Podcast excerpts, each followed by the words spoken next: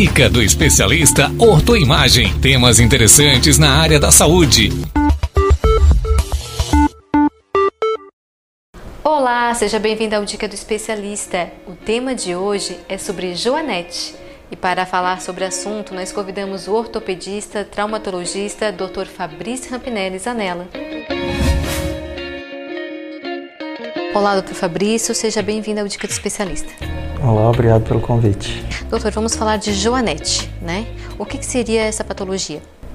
Então, o Joanete, ele é um, ao contrário do que a maioria das pessoas pensam, ele não é um osso que cresceu ali no, no pé, né? Ele é um desvio, né? a gente tem um, um pé aqui, pode mostrar.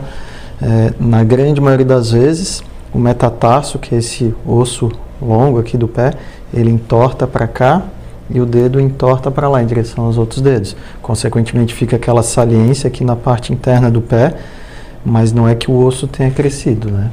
Doutor, o que, que pode causar a joanete? O joanete tem fator intrínseco, né, que seria do próprio paciente, então principalmente a genética, né, fator genético, e os fatores extrínsecos ou externos, que é o uso de calçado inadequado, principalmente os calçados femininos, né, salto alto e bico fino.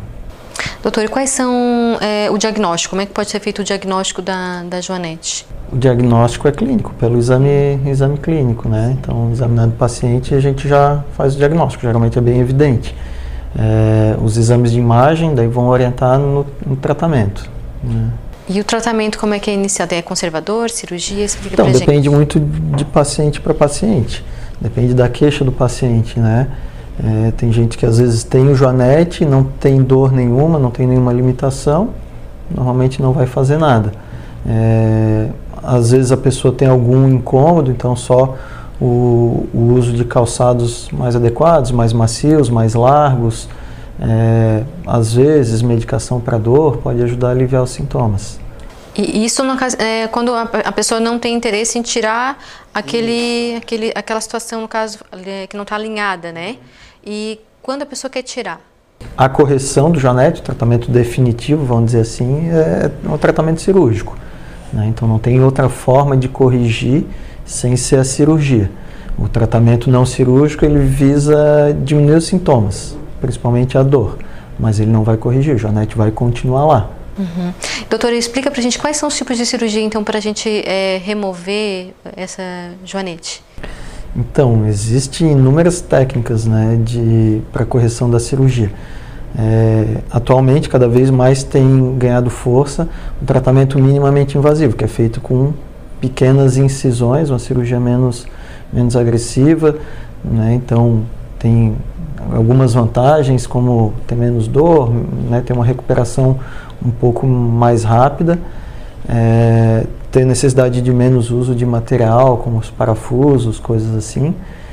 E, mas também tem o mesmo resultado a longo prazo, é, semelhante à cirurgia tradicional, que é com incisões maiores e tal. Então tem basicamente essas duas opções, ou a cirurgia menos invasiva ou a cirurgia mais invasiva.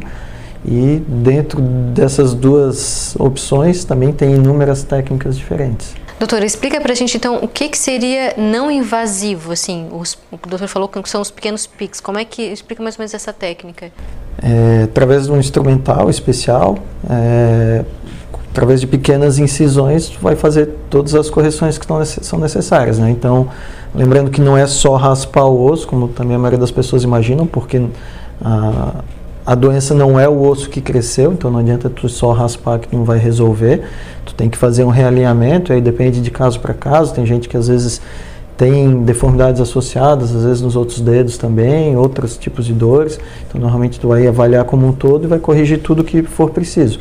E aí tu consegue fazer todas essas correções, às vezes vai algum parafuso para fixar também, algum outro dispositivo para fixar, mas em menor quantidade quando faz pela cirurgia convencional. Então, muitas vezes você vai ter, ao invés de uma incisão grande, diversas pequenas incisões menores do que um centímetro, assim, em torno de meio centímetro cada uma. Geralmente, então, a cirurgia é, que o doutor fala que tem um corte maior no pé, vamos supor, a gente tem o pé aqui, a gente corta aqui o pé para remover. Daí tu vai cortar o osso, vai reposicionar, vai corrigir as deformidades que tem nesse osso e fazendo através da visão direta. Né? Com a cirurgia minimamente invasiva, tu vai, dependendo, tu vai fazer um, uma pequena perfuração aqui em cima, através desse instrumental e com o auxílio de um raio-x é, tu vai fazer a correção no osso da mesma forma, se necessário vai fazer um outro furinho para botar um parafuso, assim por diante. Então tu vai fazer todas as correções através dessas pequenas incisões e com as fresas ali que são é, utilizadas para raspar osso, para cortar osso, né? E como é que é feito pós-operatório? Tem algum sapato específico que daí tem que utilizar? Como é que funciona?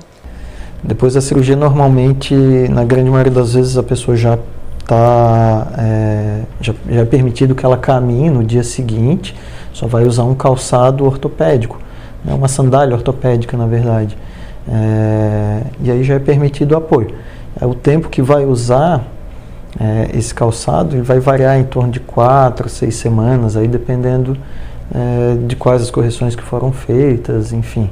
Então, é, o tratamento normalmente é individualizado, né? não existe uma cirurgia que vai servir para todo mundo, cada caso é um caso, mas em média é isso, em torno de um, um mês, um mês e meio usando é, esse calçado. E esse calçado que o senhor se refere é, é para usar direto sem tirar mesmo para nenhum momento? Vai usar para andar. Para andar. É, quando não estiver andando pode ficar, ficar sem. Certo. E aí, se caso o, paciente quer dar uma volta, às vezes o paciente né, fez a cirurgia, mas quer dar uma volta, tem que ser com esse sapato ou pode usar um outro sapatinho baixinho? No início, só com esse calçado. Só com esse calçado, com esse durante... calçado. Se necessário, às vezes, é, depende de paciente para paciente, tem gente que tem uma recuperação melhor ou, ou pior, mas a maioria das vezes as pessoas conseguem, às vezes sair na rua, fazer alguma volta, é, não precisa ter um, um repouso tão intenso. Né? Não precisa ficar só dentro de casa um mês e meio. Né? Muitas vezes é, se trabalha numa coisa que não, não vai ficar em pé, não vai caminhar o dia inteiro, também consegue retornar ao trabalho rápido, uma semana, duas semanas, já, já consegue retornar ao trabalho, mas vai estar usando esse calçado. Né? Doutor, é, há possibilidade de reincidência da, da Joanete ou não? Sim, existe, independente da técnica, não existe nenhuma técnica é, 100%, vamos dizer assim, mas o risco é pequeno em média, aí, de acordo com os estudos, em torno de 3%, um pouco mais, um pouco menos, mais ou, mais ou menos nessa faixa. Tem a possibilidade de, de mulheres ou homens ter mais, é, ter mais proba probabilidade de desenvolver? Ah, é mais, mais frequente mulheres, bem mais, até principalmente em conta dos calçados né, femininos. Então vamos para a última pergunta da dica do especialista. Qual o conselho que o doutor dá então aí para a gente prevenir né, as mulheres, orientar então as mulheres aí que são, têm mais probabilidade de não desenvolverem a joanete? O fator genético não tem como a gente é, modificar, então a única forma de corrigir seriam os cuidados com o calçado, que são os fatores externos.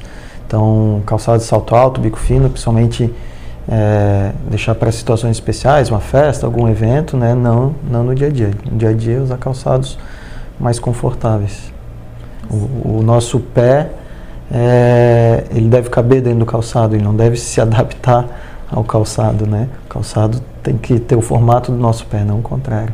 E qual é o assim é, qual o tipo de sapato então recomendado pelo doutor para a gente passar aí para as mulheres? É, já que não pode ser o bico fino, tem algum sapato que a gente pode utilizar durante o dia a dia?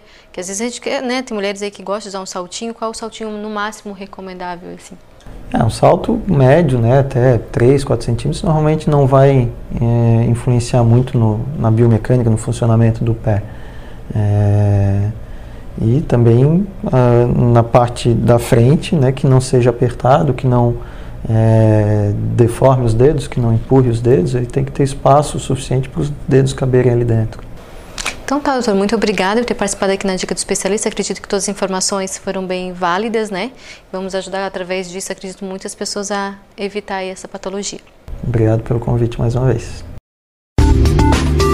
Você ouviu a dica do especialista Ortoimagem. Acompanhe a Ortoimagem nas plataformas digitais.